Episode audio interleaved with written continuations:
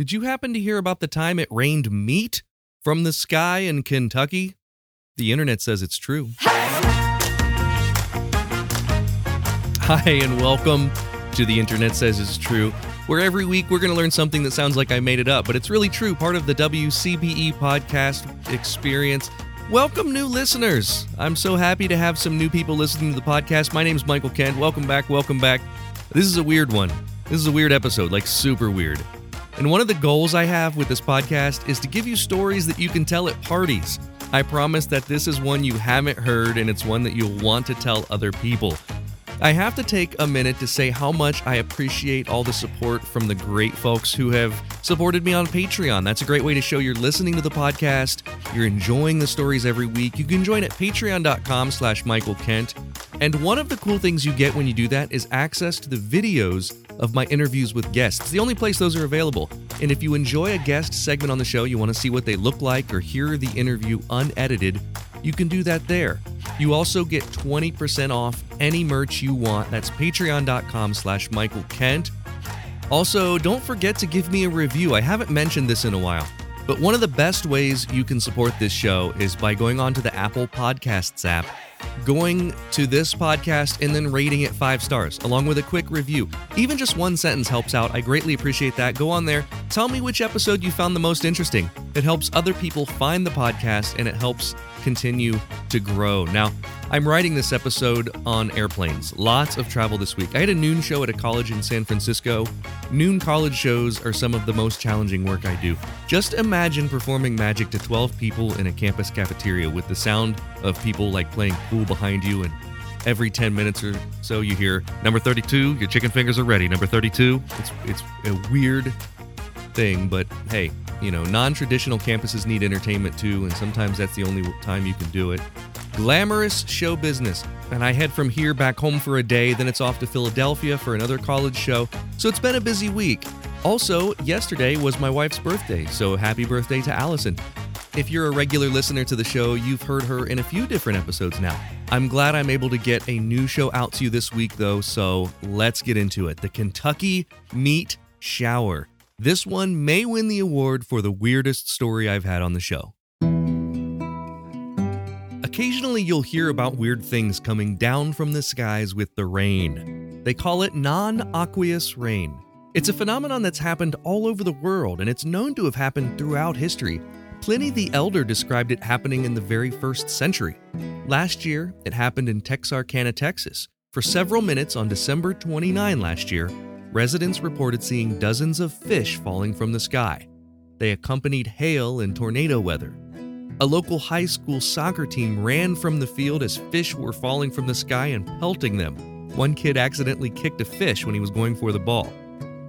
Animal rain is a real scientific phenomenon that happens only under very specific conditions. Through the years, there have been reports of birds, jellyfish, bats, frogs, and even snakes. Snakes falling from the sky. Snakes, snakes. I don't know no snakes. It happens when there's a waterspout or tornado that sucks up the animals and throws them in the air. Using the word rain isn't scientifically accurate because the animals like aren't being vaporized into a cloud and then reliquidized. They're just sucked up into the air by these very specific weather conditions. It's amazing that that can happen.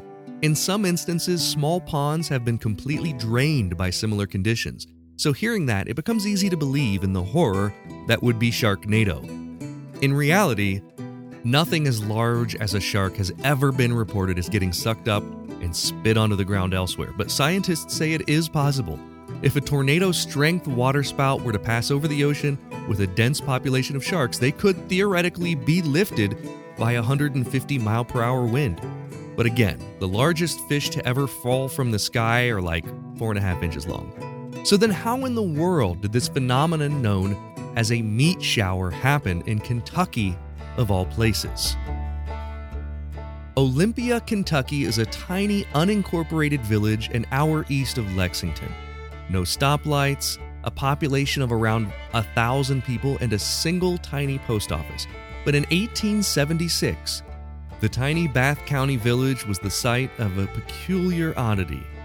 Back then, it was known as Olympia Springs and was controlled or maybe owned by a guy named Harrison Gill.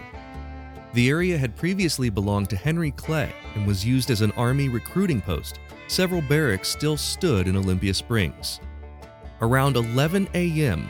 on the morning of March 3, 1876, the wife of a farmer, Allen Crouch, was out on her front porch making soap when she heard something slap the ground in front of her. Then another.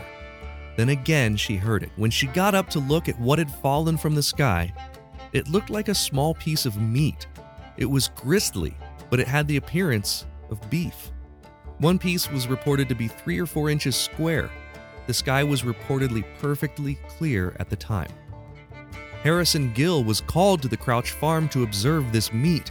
In newspapers, he was referred to as having, quote, unquestionable veracity. He reported pieces of meat all over the property. Some were stuck to fences, some scattered across the dirt driveway and front lawn. He thought it had the appearance of being perfectly fresh. Even local newspapermen from the Louisville commercial were called out to the Crouch farm to see the meat scattered across. They were brave enough, or stupid enough, to actually taste the meat, and they reported it tastes like venison or mutton. So, what in the heck happened? How did meat come from the sky? And was it meat at all? We'll find out after a quick break. If you love listening to this podcast every week and you want to show your support, that would mean a great deal to me. You can do that by becoming a Patreon member. We've got members at all levels, whether you want to pledge $1 a month or $10 a month. Just think about the value that you receive from this show. And if you like the histories and the stories that you learn about or the jokes that you hear, and if you think that they're worth it, consider signing up. For that, you get every episode ad free and a week early, access to bonuses like the unedited videos of the guest appearances, and 20% off all merchandise. You can sign up today at patreon.com slash Michael Kent. That's patreon.com slash Michael Kent. There was a time that humans used 100% organic products as healing balms and moisturizers for their skin. Well, I've partnered with an awesome company that wants to get back to those times. Fatco sells organic and responsibly made tallow based skincare products. For centuries, humans used tallow in skin moisturizers and healing balms, but unfortunately, the topical application of these fats seemed to stop around the same time that animal fats stopped being considered part of a healthy diet. A lot of modern skincare products do more harm than good by stripping your skin of its natural oils. Let's change that. You can try them out now at fatco.com and get 15% off your order by using my promo code INTERNET. Go to theinternetsaysitstrue.com slash deals for the link. I'm John DeSando, host of Back Talk. This podcast is an extension of the long running, award winning movie review show, It's Movie Time. Back Talk features additional content and banter with guests about new movies. If you want more insight and information about what's playing now in theaters and online, find Back Talk at the WCBE Podcast Experience on WCBE.org. You'll be happy you did.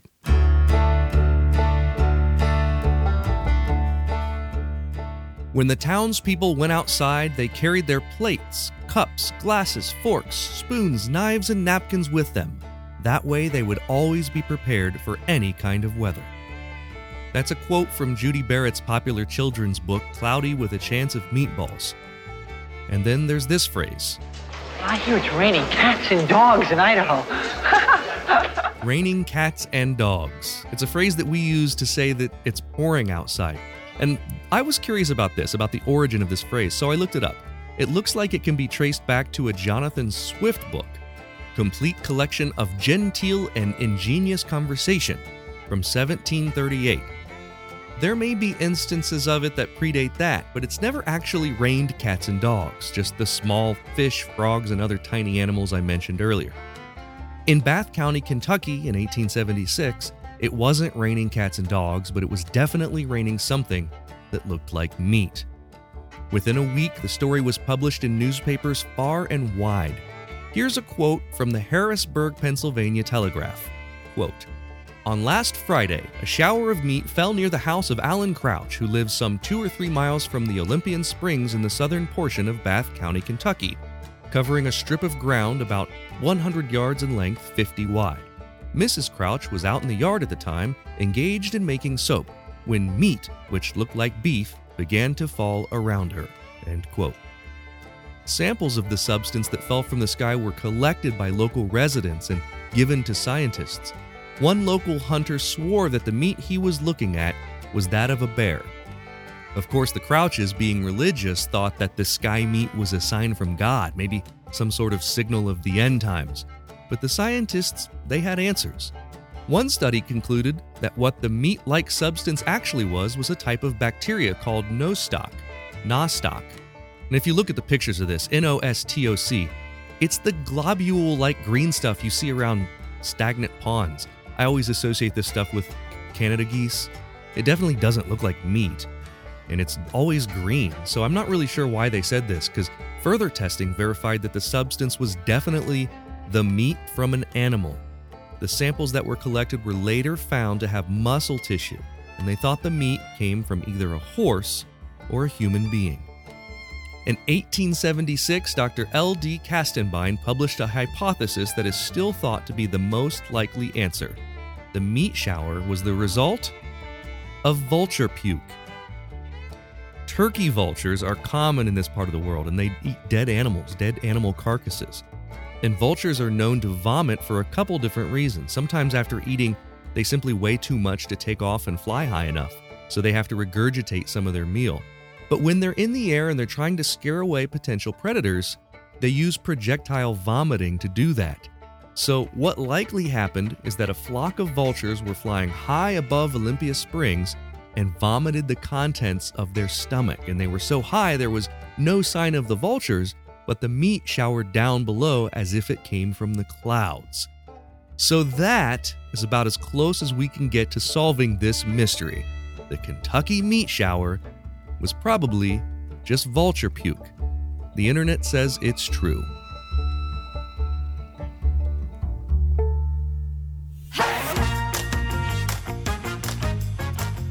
Now it's time for the part of the podcast where I call a friend, and today I'm calling Amma Marfo. Amma is a prolific writer, a professional speaker on group dynamics, leadership, creativity. She's also a stand up comedian. And uh, I'm so happy to have you back. This is your third opportunity to uh, to play the quiz game. Round three. Excited to be back. It's always fun to do these. Yeah, and I'm I'm happy that you were able to do it. I haven't talked to you in a while. You were were you just up in like Toronto? I was. I did the Far From Here Comedy Festival in Toronto.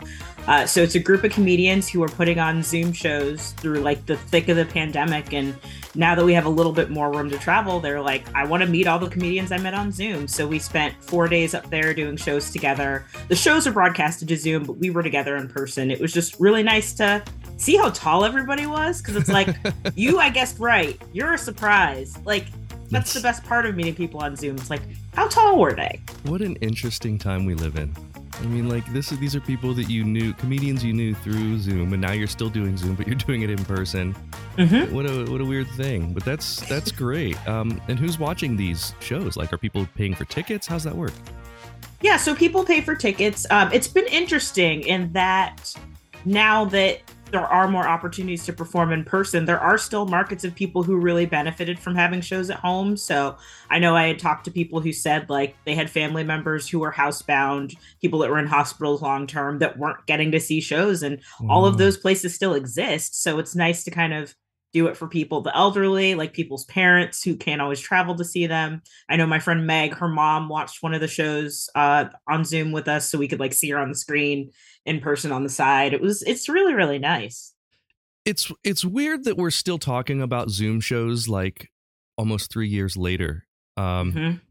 but I don't know that I've ever asked this question. What for a comedian, for a comedy show, mm-hmm. what happens after you tell the joke? You know, a lot of people don't like it because there's a delay. So you have to wait a minute and it kind of throws your timing off. So, like, sometimes you'll hear things at the really early days of Zoom before they were able to calibrate, like, if one person's making noise and somebody else can't make noise. Sure. It was very, very difficult. And I think they kind of had to respond to the demand and what people were using it for. Mm-hmm. Um, but yeah, you kind of just give it a minute. Sometimes you watch more for reactions. Um, I actually do a show that's online but not Zoom based, so there isn't really an audience reaction. Nice. But we could see the other comedians. So I always tell the comedians if you like what someone's saying, Make like noise. type in the chat. Oh yeah, yeah, yeah. So like we can support each other. It's that helps it's a ton. immensely yeah, it's immensely challenging, but it's it's been really good to kind of do it where like all right if you have the confidence to sell something and you're not 100% sure like how is your set going to go if you're not hearing anything some people don't like it it makes a lot of people very anxious but Yeah. i think it's just a it's a fun challenge Well, I, I felt that challenge doing magic, but with magic, it's a little different. Um, you know, because there's a visual component to it that sort of stands on its own. And when the trick would be over, that silence was so um it, wa it was very awkward and, and very difficult. And I, I remember like I started just talking about the trick after it was done because Mhm. of uh, me being so uncomfortable with that silence. Like I would be like, well, that's something I came up with back in blah blah blah, and here's why I do it, and and that was the only way I knew how to really, and you know, it, it really helped eventually to real you know start seeing people's reactions on Zoom because the first shows I was doing were on like YouTube Live and and you where you don't see anything but the chat. So. For me it's funny because like i always really like watching the chat when i watch magic on zoom because Yeah. people will like type out the reactions they would normally have. So like the people that will scream will like type it out. The people that would typically like get up. I saw one where someone like where they would normally just like get up and walk away. They're like i gotta go and then like they just disappeared on the chat. And it's so funny to me how you could like translate those reactions yeah, um into text or into chat. Um we it, it's finding a way we found It is, way and they have to work a little harder than they would if they were at a show. Like you know, instead of spending their energy getting there and all that, they they have to spend their energy letting you know that they're paying attention, and it doesn't happen for everyone. A lot of people Mhm. just sit back and watch very passively. So, well, th- this is a fun topic this week. It's weird. Okay. It's a weird story. It's one that I will be very surprised if you've heard of it. And for the first question, we're going to play for a joke. So if you get it wrong, you have to tell me a joke. Uh, and if you get it right, I'll tell you one. Here is the first question. We have heard of the occasional instance of frogs or fish coming down from the sky when it's pouring rain. They call it non aqueous rain. In 1876, in Bath County, Kentucky, what fell from the sky? A. Several medium sized cats. B. Various pieces of unidentified meat. Or C. Buckets of blood. can i ask clarifying questions Possibly. I don't know if I'll answer them, but it's, this So, game doesn't doesn't where matter. cat so, where cats are concerned what constitutes several uh, like eight several would be anywhere. I would I would say several would be anywhere between three and ten. okay okay personally because I think with two it's a couple and then three becomes Mhm. several and then more than that, more than ten you're talking about a dozen probably. So sure okay and then buckets of blood buckets worth buckets of worth blood buckets or- worth of blood. Yeah. thank thank you okay uh i'm going to guess cats a The answer, Amma, B. Various pieces of unidentified meat. They call it the 1876 Kentucky meat shower. And the the look on your face, those of you who are on Patreon are able to see the look on her face right now, um, is exactly the look that was on my face. Concern, disgust, confusion, all of those wrapped up into a furrowed eyebrow. and you just said unidentified but i instinctively want to ask what kind of meat and i know you can't answer that I can't. I can say what they thought. So basically, here's here's what happened. And our, our listeners have just learned this, so I'm, I'm going to give you the short version. This woman, this farmer's wife, was making soap on the front porch and heard the slap of a piece of meat hitting the ground in front of her, and then again, and then again. And pretty soon, all around her, there were there were pieces of meat of different shapes and sizes, some as big as a palm, were hitting the ground. Um, she thought that it was maybe something like biblical happening. Uh, the farmer, of course, thought this as well. They thought this was some some sort of sign of end times. Local hunters came and looked at the meat. Some people even tasted the un- un- unidentified sky meat and said that uh, it was gamey, maybe something like uh, venison. Some people thought bear. Here's what it turned out that the most likely answer about this is it was vulture vomit. whoa A, a herd or a flock of, of vultures high up, so high up in the sky that you couldn't tell that this is where it was coming from. Vultures vomit their their intestines worth of food to um, ward off prey or ward off um, uh, not prey, but um, what's the word? Uh, Uh, Predators. Uh, predators. Yeah. and I didn't even know that vultures had predators, but apparently they do this as a defense thing, and that is the most likely answer. You know, when you talk about the different non-aqueous rain throughout history, frogs and and fish are the main thing. In some places, they've talked about snakes. Um, that is, they can't be too big, and the, once you talk talk about pieces of meat, now it's plus there's no like, it would have to get sucked up with like a water spout or something into the sky and then rain down, and that's not what was happening. It was a clear day. So- And then like a palm-sized piece of meat coming out of a vulture, like that's horrifying. Yeah, like some they they talked about them being strips, like three to four inches long, five inches long by like an inch. Oh, yeah, wow. it is horrifying. It is horrifying. But uh yep. So uh do you have a joke that you can tell me? Uh, a joke that I wrote that's very silly a while ago that just came to me the other day is about like how I know I'm getting older and just kind of realized that I care about different sorts of things. Like things that used to matter to me a lot don't matter anymore. Like so like in my 20s I used to like clench my ab muscles and now in my 30s I clench my jaw. Like you just they're different things. Yeah, this is true. You know, I was recently talking to a friend like we were walking around at a conference and and I put Dr. Scholl's inserts in my boots and it's like the best thing I've ever done. And how much that means to me is just a mark that I'm in my 40s. Because Yes, it really I've does mean a lot. I've left a conference to go get Dr. Scholl's inserts because we were standing on cement. And like 10 minutes in, I was like, I I won't last. This will kill me. I have to go. That's So such I an adult went. decision. Uh-huh. Uh-huh. And now we have anti-fatigue mats in that booth because I was like, I can't live like this. We have to do something. Um, I I did find a joke, even though I don't owe you one. I'm going to tell it to you anyway. If a band Okay. is playing music and a thunderstorm hits, who is most likely to get hit by lightning? Who is most likely to get hit by lightning? The conductor. Yes. yes. Ah. Oh, I love it. All right, let's move it. on. For this next question, if you get it wrong, you've got to tell me about the best gift you've ever given someone, whether Okay. it be for the holidays or a birthday or whatever, just for, for no reason whatsoever. If you get it right, I'll tell you one of mine. Uh, you used to live in Florida. Here's a Mhm. Florida question for you. In the Gulf Coast town of Punta Gorda, it rained what non water object in 1969?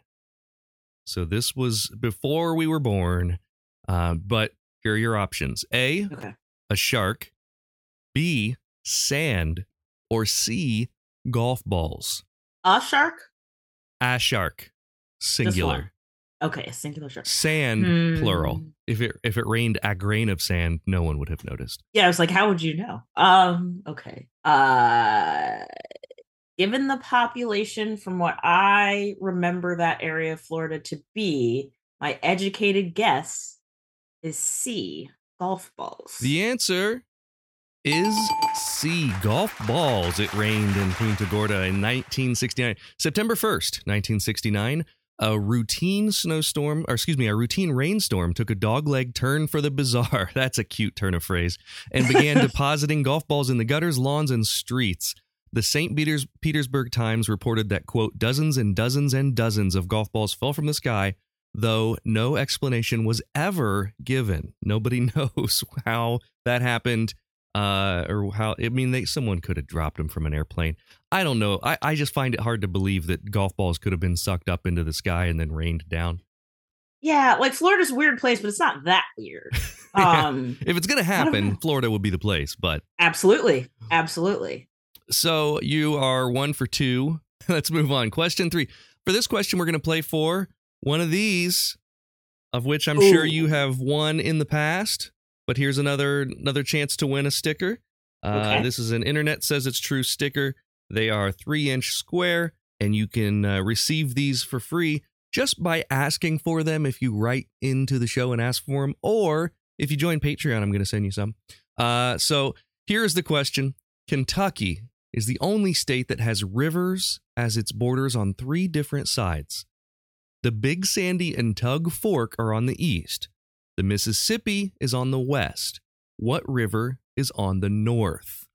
Here are the three options A, Okay. the Ohio, B, the Missouri, or C, the Cincinnati River.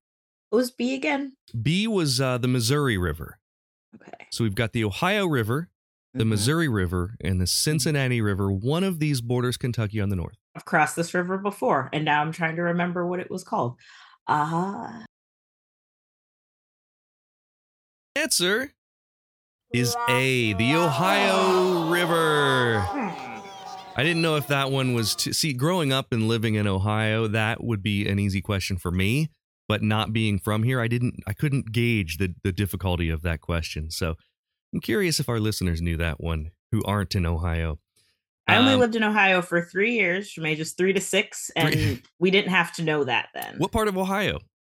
Uh, my dad taught at Kent State, so we lived like Oh. just outside of Akron. Okay. You were at Kent State longer than my wife was at Kent State, who attended their college for one semester, I believe. Okay. Maybe one year before she transferred. I think she went for a year and then she transferred to Ohio State. Okay. Uh, question four. For this question, we're going to play for your best travel tip. Okay. And if you get it wrong, I'll I'll try to share one. I've shared one the last couple weeks. I hope I have one left. Kentucky shares something in common with Pennsylvania, Massachusetts, and Virginia. What is Okay. it? Is it A, they all call themselves commonwealths? B, they were all founded by Quakers?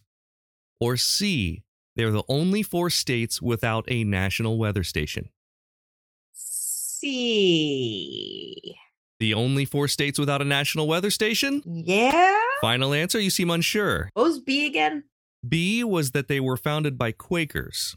Okay. And the, the states that I listed are Kentucky, Pennsylvania, Massachusetts, and Virginia. I'm going to switch to B. To B, they were all founded by Quakers. Yes. The answer is A, they're all commonwealths. Are they really? They really knew that- are. I knew Massachusetts was. I knew Virginia was. I didn't know Kentucky was. That's what threw me. The Commonwealth of Kentucky, the Commonwealth of Pennsylvania, Commonwealth Massachusetts, and Virginia. Now, I looked this up today because I was not, I, I didn't know what the difference is. I know that, like, you know, Texas is very proudly a Republic of Texas, right? Like, no not, kidding. not not a state. Uh, same with like you know Kentucky. They're like we're not the state of Kentucky. We're the Commonwealth. And I, I learned the distinction is in name alone. It's just the name. All commonwealths are just like any other state in their politics and laws. There's no difference in their relationship to the nation. They just establish themselves as a commonwealth rather than calling themselves a state. So Okay. there you go. Huh.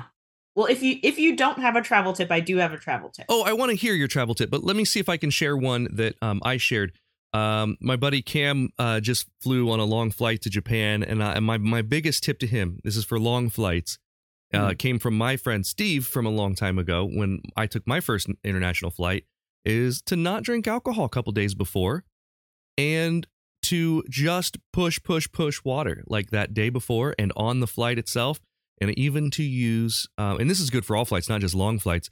Um, I don't drink, I don't eat or drink any of their stuff on the flight that they offer, except for like if it's over a meal and it's a long flight, you kind of have to, you know, because Mhm. you got to eat. But uh, I, if it's like a two or three hour flight, you know, if I'm just going to like whatever New York, Boston, whatever, I will have my own bottle of water that I drink, and that's it. Um, and touch as little as I possibly can. I even like to use the saline nasal spray just to keep my my sinuses irrigated because airplane air is so dry. It's notoriously Yes. dry, and that is just a breeding ground for um, you to pick up whatever is in the air. Which, you know, supposedly airplane air is actually pretty clean. It's just dry, which is not Yeah. healthy. So there's my there's my travel tip for this week. What's yours? So, if you're a person who is sensitive to light when you're trying to sleep, as I am, um, I'm a big fan of taking the hangers that they have in their closets that have like the pants or like bottoms clips on them and using that to clip the curtain shut. So this was this is great. This is my my tip from last week um, Okay. that you shared, which is fine. But someone told me last week. Who was I talking to? Oh, I was talking to Jason Lavasser last week, and he Mhm. said he uses sharpies to do that. which I had Okay, never sure. heard before. Same thing, right? But he Yeah. uses the clip from Sharpies. But I told him every every Sharpie that I have has they're broken. The clips are broken. I break the clips off of Sharpies like none other. And I can never find a Sharpie when I need one. I love them. Yeah. Big fan of their work. But Yeah. every time I need one, I cannot find one. But As- you can generally find a hanger. So As a that's, magician- that's my favorite one. I, I me too. Um, and I share that all the time. And I was also explaining last week. Uh, it's generally it's I I'm out of the hotel before it gets light out, but it's never fails that my hotel window is by like the sign, the hotel Yes. sign. So it's always Mhm. shining in, um, always. So, uh, yeah. And you know what I really would love to do? I need a good solution for noise in the hotel. I do travel with earplugs Okay. but I can't wear them to sleep or else I will not wake up. You know, I won't hear my Hmm. alarm and I won't wake up. So I that's the one thing I really don't have a solution for. And the, the what thing kind of what kind of earplug are you wearing when you is it Oh, the foam ear- ones or no, my earplugs are amazing. Um, I, I'm not paid by this company, but they're called Eargasm, and they are silicone, uh, like the fluted style yeah. earplugs. So there's like three baffles that, when they go in Mhm. your ear, and they sit flush, so you can sleep in them, sleep in them if you need to, and they have a little Mhm. part that comes out that you can, so they don't get stuck in your ear. Um, Mhm. They're awesome earplugs. They're great for a ton of stuff. I wear them at concerts. Um, I I'm losing my hearing because I was a drummer for many many years, and um, so but I can't sleep in them because I'll on days where I need to wake up. Yeah, so for the I have the like fluted ones for concerts and like other loud environments, but then I have foam ones just for sleep. Yeah, Um so like I have like two pairs on my keys. So I have them for planes, I have them for hotels. Um and then the other thing I do is I use Insight Timer. It's like a sleep meditation thing, but you can also have ones that are just noise, but they turn off on their own. So I'll have one that's like 2 hours so I fall asleep. It's like long enough to tune other stuff out, but it's not still going when I wake up and it's still like enough that I can still hear other stuff. That's great. I use Insight Timer for meditation. Um, I use it only as a timer. They do have a lot of guided meditations on there, but I Mm-hmm. don't usually do guided meditations. I usually just use it as a timer, and you can choose what sort sort of bell sound you want at the end of your Yeah. session, and you can even Mhm. do like starting bells and do like a pre-wait time. and It's a pretty cool app. Yeah, I can use s- the sleep sounds and sometimes the story. Sometimes I just need to hear somebody read Sherlock Holmes, not get invested in the story, and like just somebody talking till I can fall asleep. Oh, actually, there's also a podcast for this. I don't know if we've Don't talked say about it. mine. It's not. Okay, good. It's not. You. I don't know if we've talked You're about this. listening It's to called- the sleep sounds of Michael Kent. Just a soothing voice of Michael Kent. No, it's called T's and Z's. Ooh. And it is somebody just reading the terms and conditions of websites. it's not interesting. oh, that's what a it's great about idea. 40 minutes long. But like sometimes if you're curious about something, like there was a site and I was like, I'm actually really curious about this one piece. So like I'll wait and then like hear that part. But like most of the time it's like something you're supposed to read or know, but you never do. And it's just a guy with a dry voice just reading terms and conditions. It's amazing. that is incredible. Well, uh, let's see. You went uh, two for four. No, Okay. nope, nope. Sorry. Nope. One for four? One for One for four. four. Okay. One for four, but you can go two for five with this next one. And Okay. it's like, you know, it's for all the marbles. So it's redeeming. And if you get it wrong, you won't be on a fourth time. Uh, so okay. this is for everything here. Uh, I asked this of Jason LeVasseur last week. We're getting near the end of the year. We are. Do you have a New Year's resolution? I don't really. And I have a joke answer as to why this is, but it is roughly a four minute joke, and I am recording a half hour. So if you wait a month, you could listen to it on an album. Um, but I would say, like, my genuine answer is probably to start sending more mail. I had a really good routine where, like, every week I would just send, like, a just because card to a friend. And then over the course of the pandemic, actually was when it stopped um, because I didn't always get to go to the post office. So I was like, let me just not, like, we were just inside so much that I stopped doing it. And I want to get back to that. So there's a mailbox not that far from my apartment, just up the street. And I should go outside a bit more. So I think like once a week, I'm just going to send a card to a friend. That's great. That's that's a fantastic thing. Um, I was thinking about, and by the way, and is a right answer. So you're two for five, and you're welcome back on the show. Oh, Um, good. I was just thinking about we never do Christmas cards anymore. It's just too Mm-hmm. stressful with everything else that happens during the, the holiday season. I would love to have my stuff together enough to do Christmas cards. But you know what's crazy is I was thinking if I did quick Christmas videos for friends and family, just like a cell phone video of me saying, Hey, I didn't do Christmas cards this year, but I want you to know that I'm thinking of you. Hope you have a happy holiday, all this type of stuff. It would take more time than it would to actually write down a Christmas card and mail it. It would take more time to do that, but would be it would feel like it would be less invasive on my day for some reason. And I think it's because I'm already doing so much like video content all the time anyway. Yeah. It just feels like another thing in my workflow that would I could just bang out and be like, okay, that one's done and make a checklist. But Yeah, it's like a less distinct task, like because we don't normally stop to like write cards. That's what it is. Are on screen, I so have it's to just buy cards. I have to find stamps. I have to go to the post office. I have to, and the, here's the biggest obstacle for me. I don't have people's mailing addresses. Mm-hmm. yeah. I don't keep them. Uh, you know, from when they send us cards, I don't keep. I just don't have them. Uh, I don't collect them. So that is all for this week. Amma, how can people find you? Where Where do you want to send them online? So my website is ammamarfo.com, just first name, last name.com.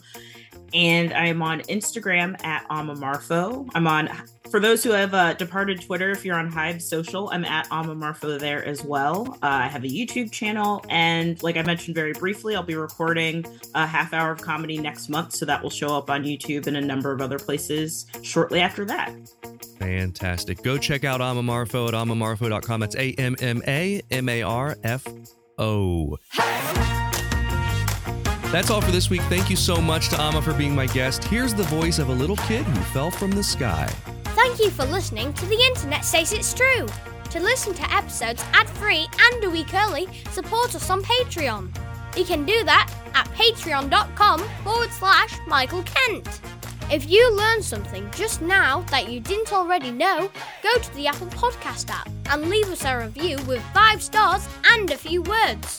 That helps us a ton because that's how the algorithm works. I don't know what an algorithm is, but just do it. See you next week for a brand new episode of The Internet Says It's True! The internet says it's true. Would like to thank the Patreon subscribers whose monthly contributions help to make the show possible. Dallas Ray, Sean Brown, Bryce Swanson, Eugene Anderson, Matt McVeigh, Jim Martin, Joanne Martin, the show's official Emperor Kick Track. The show is written and produced by me, Michael Kent. The theme song is by Finite Music Forge. All audio clips in this episode are used for education and commentary and used under Fair Use Title 17 USC Section 107. You can listen to past episodes by searching for The Internet Says It's True wherever you get your podcasts, and you can see bonus content at patreon.com slash Michael Kent.